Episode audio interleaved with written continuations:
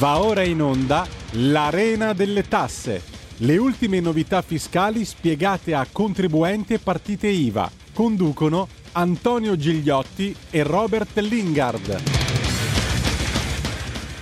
E Antonio Gigliotti e Robert Lingard li vediamo già collegati con anche un ospite, quindi subito la linea a loro. Io ricordo solo il numero per andare in diretta, è lo zero due sessantasei venti trentacinque ventinove. Bentrovati. Buon pomeriggio a tutti, buon pomeriggio, ciao Robert, e salutiamo subito il nostro ospite di questa sera, Giuliano Mandolesi, quindi un collega che, con cui commenteremo alcune, alcuni aspetti quindi di grande attualità. Allora Robert, iniziamo subito noi, perché c'è un articolo di questi giorni che ha fatto tanto discutere, ma sul quale bisognerebbe forse fare una certa riflessione. Leggo testualmente: la Gran Bretagna chiude le porte ai laureati italiani, nessuna università selezionata per il visto speciale. Quindi te che sei a Londra, quindi lavori a Londra, quindi qual è il vero significato di questo articolo? Perché ha dato luogo ad un dibattito, quindi in questi giorni, che però secondo me non è stato interpretato nel modo esatto. Sì, qui il discorso è che eh, l'Inghilterra con la Brexit ha attuato una strategia economica molto interessante, che di fatto è una strategia economica che da decenni sta portando avanti, ovvero quella di importare immigrati altamente qualificati. Ecco. E eh, ovviamente le nostre università, ov- le, le università italiane non possono permettersi di competere con le più prestigiose università al mondo, che sono eh, quelle che hanno sede negli Stati Uniti o in Australia o in Svizzera o a Singapore, anche solo per l'impostazione, anche solo per il fatto che difficilmente in Italia adesso stanno emergendo pian piano i corsi di laurea, sono corsi di laurea eh, in lingua inglese, che quindi preparano la persona all'economia globale una volta che sarà laureata. Vorrei anche dire che nei corsi eh, di laurea in stile anglosassone, perché tutti i paesi che io ho menzionato sono in stile anglosassone, prevedono nella stragrande maggioranza dei casi eh, dei eh, programmi in cui ci sia l'alternanza tra la parte accademica e quella lavorativa. Quindi una persona non entra nel mercato del lavoro senza competenza, ma nello stesso momento in cui eh, diventa laureato ha già determinate com- competenze, sa già cosa dovrà affrontare all'interno del mercato del lavoro, e quindi anche i recruiter, le persone delle risorse umane, eh, sanno già che queste persone possono essere pronte eh, per poter entrare in azienda. Quindi questo è di fatto eh, uno smacco per l'Italia, ma anche un'opportunità per poter ripensare al sistema educativo, e eh, vorrei anche ricordare che eh, questi lavori che sta cercando il governo inglese sono lavori anche altamente pagati. Quindi eh, bisogna puntare sulle competenze, non ci si può più adagiare eh, su competenze che siano facilmente replicabili nei paesi africani e nei paesi asiatici, perché le imprese che competono oggi sul costo del lavoro in Italia sono imprese destinate a sparire, ma bisogna puntare sulle nuove competenze, e soprattutto bisogna mettersi in testa che le persone brave bisogna pagarle. No, assolutamente d'accordo con te. Infatti, quindi, secondo me il discorso quindi, che è stato un po' trattato, quindi commentato sui vari social e non solo, anche sui vari quotidiani, effettivamente non ha mh, preso il verso, a mio modesto giudizio, oh, giusto, perché qui non è una sorta di discriminazione verso l'Italia, è una discriminazione verso le competenze. In buona sostanza, cos'è che dice il governo britannico? Basta all'importazione. Purtroppo io ci sono stato, quindi proprio l'anno del Brexit mi trovavo a a Londra, e io quindi tantissimi ragazzi che ho incontrato, che ho ammirato e stimato, perché gli fa onore quando lavora, ma la maggior parte erano tutti baristi o quindi camerieri ai vari ristoranti, quindi eh, diciamo così risorse, eh, ragazzi non qualificati. Bene, loro hanno fatto una scelta di campo, dice basta quindi l'importazione di questo tipo di eh, manodopera, vogliamo quindi manodopera perso, quindi specializzata. Sta di fatto, guarda, leggevo che mentre gli arrivi dalla U E sono collalati, negli ultimi anni c'è stato un boom di ingressi di tecnici, ingegneri e simili dall'Asia e dall'Africa.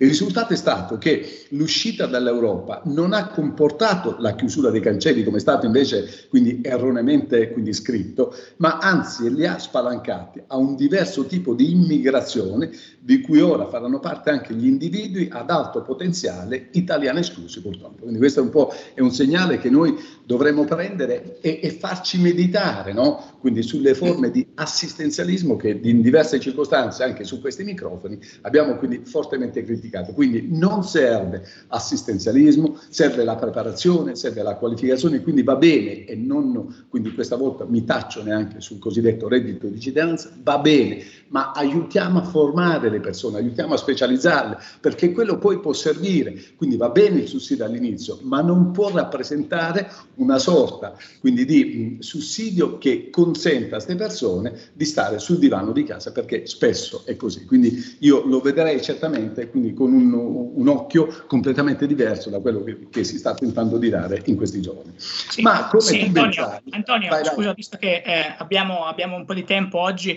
eh, tu l'hai buttata lì, io colgo ovviamente la palla al balzo. Tanti italiani di cui parlavi eh, che eh, lavorano nel mondo dell'ospitality, nei bar, nei ristoranti, non sono persone che eh, di solito non hanno una laurea, perché se uno va nei bar di Londra trova degli italiani che magari sono laureati in architettura, sono laureati in lingue, oppure dei giovani che parallelamente, oltre al lavoro, eh, studiano, si vogliono laureare.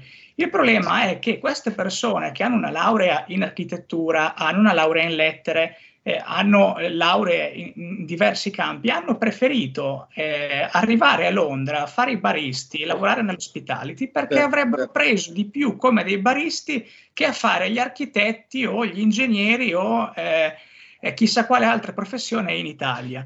Eh, quindi Eh, vorrei anche dire eh, questa cosa che secondo me eh, dovrebbe scatenare una sorta di, eh, di tema, di riflessione sul tema sul reddito minimo, perché io vorrei dire che in Inghilterra esiste il salario minimo e l'Inghilterra è uno dei eh, paesi di capitalismo avanzato più consolidati al mondo. Quindi io mi chiedo, qual è il problema? Il problema è il reddito minimo o l'incapacità da parte degli amministratori italiani di creare dei, degli ecosistemi, come per esempio la città di Londra, capaci di giustificare l'incremento marginale dei profitti delle imprese? Perché eh, com'è possibile che a Londra eh, si vendano delle camere a quattrocento pound a sera? Evidentemente a Londra la gente arriva, è disposta a pagare quattrocento pound a sera perché ha un ritorno Eh, da un punto di vista di esperienza che evidentemente in Italia non sarebbe disposta a spendere. Quindi questa è una riflessione che eh, io lancio lì, spero che qualcuno un giorno in Italia la colga al balzo, ma eh, evidentemente non lo farà perché è difficile anche trovare solo un ministro che parli inglese, no? Però è un tema che dovrebbe essere portato avanti. Anche l'italiano a volte, eh? Se proprio dobbiamo dirla. Va bene, va bene. Vabbè, noi la, l'abbiamo lanciata, quindi vediamo adesso come, come, come va. Tra l'altro, quindi tu sai che c'è un altro tema, quindi di questi giorni, quindi la Guardia di Finanza, no? Come hai ben letto, quindi se vuoi un po' introdurre questo argomento. Sì, sì, eh, abbiamo, abbiamo letto, dai, dai, preso dai giornali che la Guardia di Finanza ha eh, creato questo algoritmo che di fatto consente di intrecciare i dati delle evasioni con quelle delle attività illecite delle organizzazioni criminali. Se Antonio ce la vuoi spiegare.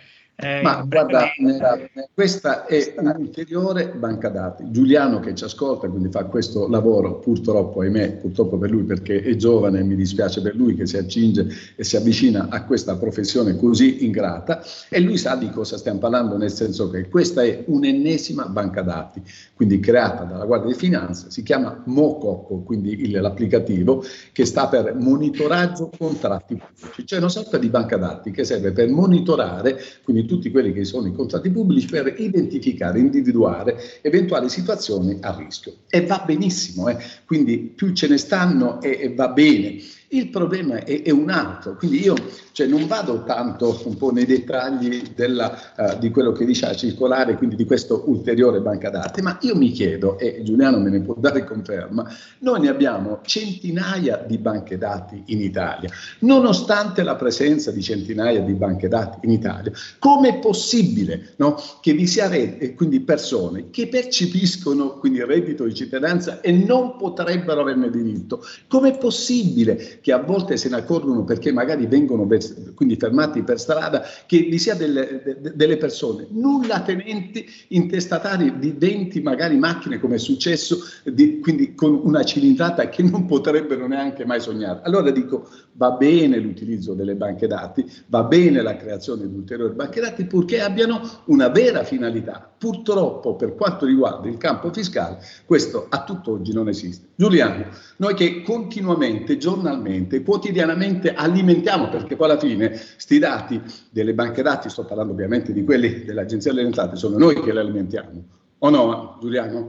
Eh, beh, ma in realtà non esiste una banca dati che sia totalmente generata dall'amministrazione finanziaria. Poi, per legarmi a quello che dicevi, io faccio sempre un esempio: l'evasore, quello con la partita I V A da evasore, in realtà non è noto al fisco, non è noto alle banche dati, come giustamente dicevi, quindi non è intercettato da questi sistemi. E poi abbiamo visto anche un altro effetto, sempre come dicevi tu: abbiamo talmente tante banche dati che secondo me non esiste un sistema di filtraggio adeguato per selezionare i dati. Oramai ne abbiamo a profusione e probabilmente non li sappiamo gestire, ma perché alla fine la gestione la deve fare sempre l'umano. Se gli umani sono pochi, la banca dati è inefficiente, e soprattutto nel fisco questo è abbastanza palese. Ogni banca dati, l'evasione recuperata quant'è? quindici miliardi, quattordici miliardi, sedici miliardi, parliamo sempre delle stesse cifre. Doveva esserci, no, l'apice, l'input totale con la fatturazione elettronica, e abbiamo visto che in realtà incassa poco di più dello spesometro, che è la fatturazione elettronica aggregata che avevamo prima. Quindi eh, questo è uno dei, dei grandi problemi del nostro fisco, che purtroppo si fa difficoltà a comprendere, perché queste norme le fanno i non operatori, lo vogliamo dire? Eh? Ma guarda che io lo, lo denuncio tutti i giorni, a, a rischio sempre di querele e diffamazione, così per stare nei dettagli, quindi ho diverse querele, me ne è affidata un'altra stamattina, così tanto per aggiornare quindi i nostri amici, quindi un'altra diffida. Robert ha assistito in diretta, ma eh, purtroppo no, cioè, non riusciranno a farmi stare zitto, ecco, quindi nonostante le querele, nonostante le diffide, noi andiamo avanti, poi quindi nelle sedi competenti andremo a dimostrare quello che dico, ma è così, cioè, vedi, ritorniamo al punto di partenza, va benissimo, cioè se Eh, quindi vanno a scovarli, va benissimo, cioè questa circolare che parla di sta cosa, va bene, io mi auguro che veramente funzioni, no? Perché quando noi abbiamo parlato anche del centodieci e, e tu quindi mi, mi insegni forse anche a me qualcosa, è una norma che effettivamente fa bene, ma i, i meccanismi per evitare quindi tante cose che sono successe, ma si potevano e si possono, quindi non risolvi poi chiudendo quindi a, a briglie quindi il movimento, perché là blocchi l'economia, perché poi ci va di mezzo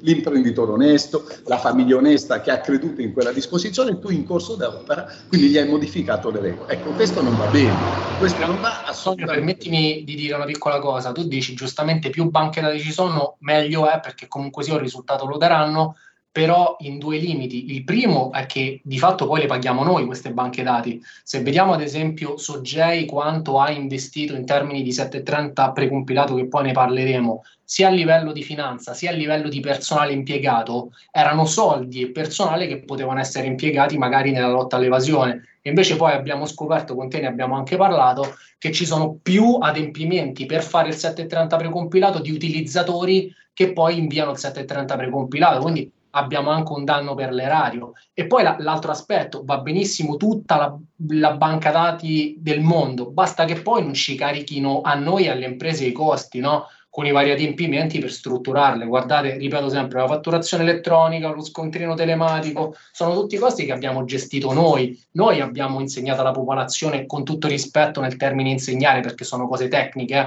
Non perché si tratta di contribuenti non capaci, però come... Uh, si metteva il codice Q R, dove si prendeva il, il, il codice univoco, cos'era, insomma tutti adempimenti che ci siamo caricati noi e le imprese a livello di costo. Quindi va bene le banche dati, ma ogni tanto se le pagassero pure da soli a questo punto. Ma assolutamente sì, cioè noi adesso parliamo anche, quindi abbiamo parlato di Guardia Finanza, parliamo ovviamente, quindi avremo un evento importante che diamo in anteprima, Robert, quindi eh, ai canali di eh, quindi Radio Libertà, quindi il trenta di maggio a Milano, dove parleremo per l'appunto di antiriciclaggio, eccetera, eccetera. Va benissimo, ma vogliamo parlare dell'adempimento antiriciclaggio in capo agli studi professionali?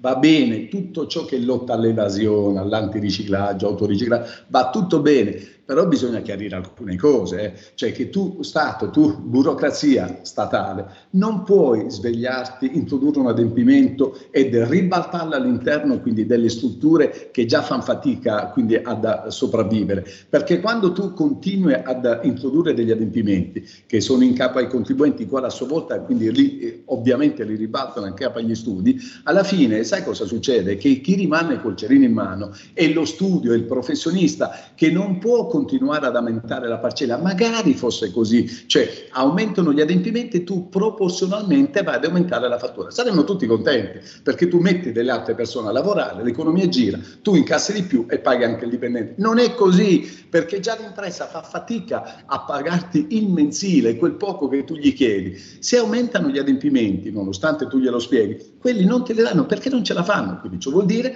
che tu devi fare ulteriori adempimenti, lavorare la notte, lavorare il sabato, la domenica, eccetera, eccetera, quindi con, con un, gli incassi che si riducono. Questo non va bene, quindi va bene gli adempimenti, va bene l'antiriciclaggio, va bene i banche dati, ma attenzione, cominciamo a stabilire chi fa cosa e se do, continuiamo e dobbiamo continuarlo a fare gratis. Questo è un po' di premesse. Introduciamo l'altro discorso, Robert, perché con Giuliano ne abbiamo un po' parlato anche in altre sedi, quindi lui interviene spesso nella mia rubrica di Caffè Cornetto di Fiscal Fox, che è quello per l'appunto del sette e trenta, e come lui ben sa da lunedì ventitré maggio si parte con la possibilità di visualizzare il modello sette e trenta precompilato, mentre dal trentuno di maggio si può anche inviare il modello. Dal sei di giugno si può inviare il modello redditi duemilaventidue, sempre precompilato. Allora spieghiamo bene ai nostri ascoltatori che magari su questi temi hanno dei dubbi, e sono tantissimi dubbi, vi assicuro, e non gli sono state spiegate bene alcune cose perché ovviamente, quindi praticamente da soli non possono apprendere. Stiamo parlando del cittadino comune, come dici tu Robert, quindi della casalinga di Voghera, il tuo esempio che io ho imparato a memoria. Allora, prima cosa, quindi mh, eh, un qualcosa che ci chiedono spesso, no? È per esempio eh, eh, il, lo scontrino, la fattura, la ricevuta. Giuliano, una domanda che mi fanno, dice ma se loro, adesso quindi io lo trovo all'interno del sette e trenta, ma devo ancora preoccuparmi di conservare la fattura, la ricevuta della visita medica, delle medicine, eccetera, eccetera, eccetera. Quindi questo è un dilemma che assilla tantissimi quindi eh, radioascoltatori. Beh, purtroppo non esiste una disposizione e non ha ragione di esistere, perché poi lo vedremo più avanti, che dà la possibilità ai contribuenti di prendere e buttare tutta la documentazione, benché si tratti di documentazione in possesso dell'amministrazione finanziaria. Anzi, adesso paradossalmente abbiamo anche il paradosso, cioè il, l'effetto contrario, perché con l'obbligo di pagamento tracciato, che poi vedremo più avanti, non solo bisogna tenere le spese che sono comunicate, ma i contribuenti devono anche mantenersi la tipologia di pagamento, eh, tenendo evidenza magari della ricevuta del bonifico, dell'estratto conto, dell'accredito, eh, dell'addebito su carta, in modo da, appunto, in caso di verifica, dimostrare il fatto che il pagamento è stato effettivamente fatto tracciato. Abbiamo poi una disposizione agevolativa sui controlli che ne limita parzialmente eh, appunto gli effetti per, i, per le spese che stanno, che stanno sul sette e trenta precompilato, ma anche questa norma, diciamola in maniera molto chiara, non dà la possibilità ai contribuenti di gettare la documentazione, che deve essere sempre resa disponibile in caso di eventuale accertamento. Io la manterrei, ma la manterrei per i sei anni, che adesso è il periodo di notifica. Perdonami, perdonami Giuliano, perché questo è un qualcosa effettivamente che è, si fa fatica a spiegare, no? Alla casalinga di Voghera. Cioè nel senso che se praticamente quindi io quella spesa medica, che sia il dentista piuttosto quindi che le medicine, me li trovo già caricate sul sette e trenta, io faccio fatica a spiegare al cittadino, alla casalinga, al padre di famiglia che deve preoccupare di conservarsi anche la ricevuta, perché quello giustamente mi dice ma scusi dottor, ma se ci sta sul modello perché devo conservarla? Che cos'è che gli rispondiamo? Ah, gli rispondiamo che stiamo in un'assurdità, nel senso che quella spesa esiste a livello di esenzione dai controlli solamente se uno utilizza il sette e trenta precompilato, perché se uno utilizza il sette e trenta normale, quello inviato da sempre tramite sostituto ad esempio, o se fa il modello unico, non c'è l'inibizione dei controlli. Quindi benché quel dato sia in possesso dell'amministrazione finanziaria, o meglio quell'ammontare di dati sia in possesso dell'amministrazione finanziaria, non c'è una norma che ci dà la possibilità di prendere e accantonare l'accantonamento. Sì, chiariamo questo concetto, quindi diciamo così, sia pur in breve perché qua i tempi della radio sono diversi, quindi abbiamo due settetrenti. Vuoi spiegare in breve e in poche parole la differenza tra l'uno e l'altro, così poi si capisce anche la conseguenza, visto che tu hai fatto questa distinzione adesso?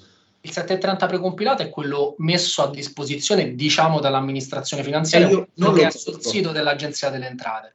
Quello ha collegate una serie di disposizioni agevolative sui controlli. Che cosa dicono queste disposizioni? Dicono che i controlli documentali non vengono fatti, disposizione precedente, poi vedremo quella nuova, nel caso io prendo e accetto integralmente il settecentotrenta precompilato. Ripeto, ora questa disposizione non è più così.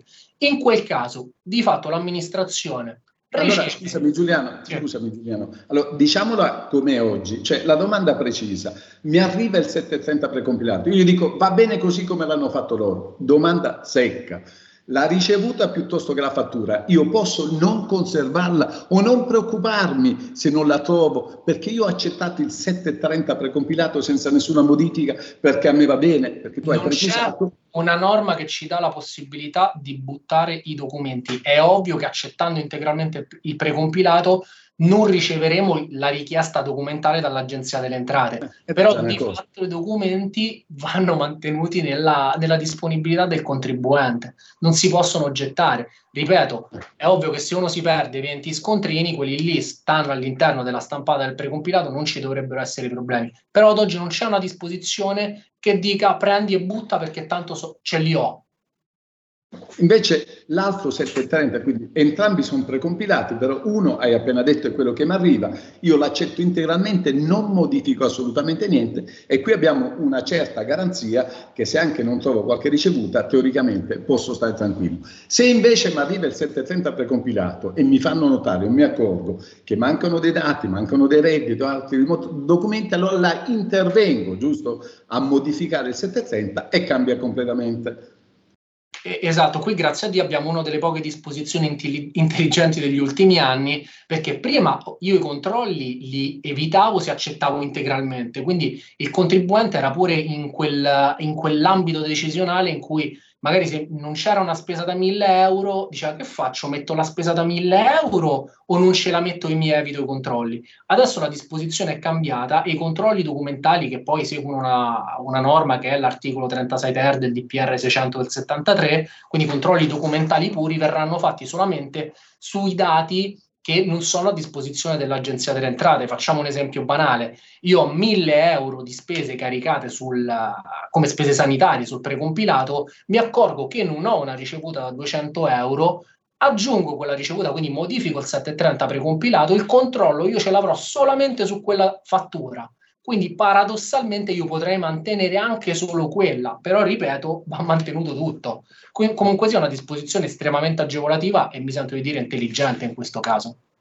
Bene, vediamo se intelligente invece quello che ha cambiato, come tu ben sai, nel duemilaventuno i, i pagamenti. No? Noi sappiamo un po' quindi che vi sono importanti novità dal primo gennaio del duemilaventuno. Velocemente vogliamo chiarire e, e quindi ribadire come dobbiamo fare i pagamenti per poterli poi trovare nel settecentotrenta e poterli poi quindi scaricare, il termine volgarmente utilizzato, all'interno della dichiarazione. Allora, questa è una disposizione assurda, mi sento di dire vessatoria e con profonde eh, discrasie anticostituzionali, perché di fatto le detrazioni al diciannove per cento possono essere detratte unicamente se vengono pagate con mezzi tracciati. Quindi il contante non va bene, vanno bene le carte di credito, gli assegni e i bonifici bancari. Abbiamo sostanzialmente una sola esenzione che riguarda i farmaci, quindi quando si va in farmacia, quando si acquistano i dispositivi medici e quando si eseguono prestazioni presso eh, strutture pubbliche o quelle private accreditate al sistema sanitario nazionale. Per esempio, che se io acquisto i medicinali in farmacia posso pagarli in contanti e quindi quella poi praticamente quindi può andare in dichiarazione dei redditi. Quello se io faccio praticamente quindi degli esami presso una struttura convenzionata, teoricamente posso anche pagare in contanti, ma questo vuol dire anche che se io vado dal dentista e pago quindi il dentista quindi in contanti, perché mi dice che se invece di duecento, quindi con fattura, posso pagare centocinquanta in contanti, devo sapere, giusto? Quindi che è vero che al momento pago di meno, invece dei duecento con fattura pago centocinquanta, ma attenzione, quindi che quei centocinquanta, ovviamente se non c'è la fattura, quindi eh, non c'è assolutamente niente. Ma se ci fosse la fattura, ed è un caso assolutamente improbabile che troviamo, no? Perché là il discorso è con fattura duecento, quindi il documento che potrebbe trovarsi nel settecentotrenta, senza fattura, quindi il contante centocinquanta, a quel punto io lo sconto l'ho già avuto e non posso aver diritto. Ma se per assurdo lui mi fa la fattura dei duecento e io magari non ho carto alto, gli do duecento euro in contanti, devo sapere, quindi prego, stavi commentando. Esatto, esattamente come dici tu, stessa identica fattura, se la pago con un mezzo tracciato ho la detrazione, se la pago in contanti non ho la detrazione. Questo è, è chiaramente anticostituzionale, anche perché di fatto vengono tagliate fuori dalla possibilità di detrarre un tot di categorie che sono magari coloro che sono al di fuori del circuito bancario, magari pensionati che non sono capaci, insomma una norma altamente discriminatoria, tanto che è discrimina- discriminatoria che dietro c'è il gettito, perché quando fu inserita c'era un dato positivo per l'erario di quasi un miliardo, quindi già si, data, si dava per scontato che molte categorie, per magari non conoscenza della disposizione o perché proprio non, non avevano eh, appunto i mezzi per pagare con tracciata, avrebbero rinunciato alla detrazione, insomma il, il massimo del peggio, no? Senti Robert, tu volevi chiedere qualcosa anche per, quindi un po' non so su altre novità sempre di queste spese? O faccio io, perché è un'altra cosa che io gli eh, avrei scusate, chiesto. Antonio, Robert, ma siamo proprio ai saluti, sono le diciotto. Bene, allora dalla regia mi dicono che praticamente abbiamo sforato i termini, qua eh, sono i tempi radiofonici, caro Giuliano, quindi non sono quelli di Fiscal Fox che possiamo andare oltre sforare, dobbiamo adeguarci. Quindi a questo punto io ti ringrazio per essere stato con noi. Ringrazio io voi, un saluto, piacere. Spero quindi che tu possa essere ancora nostro ospite per chiarire questi e tanti altri aspetti. Eh, eh, saluto il nostro quindi co-coordinatore e conduttore direttamente da Londra, il nostro Robert, tutti gli amici radioascoltatori che ci hanno quindi seguito, e noi ci vediamo sempre in diretta venerdì prossimo ore quindici e trenta per parlare di altri, altri argomenti e di tante tante tasse. Arrivederci. Avete ascoltato l'Arena delle Tasse.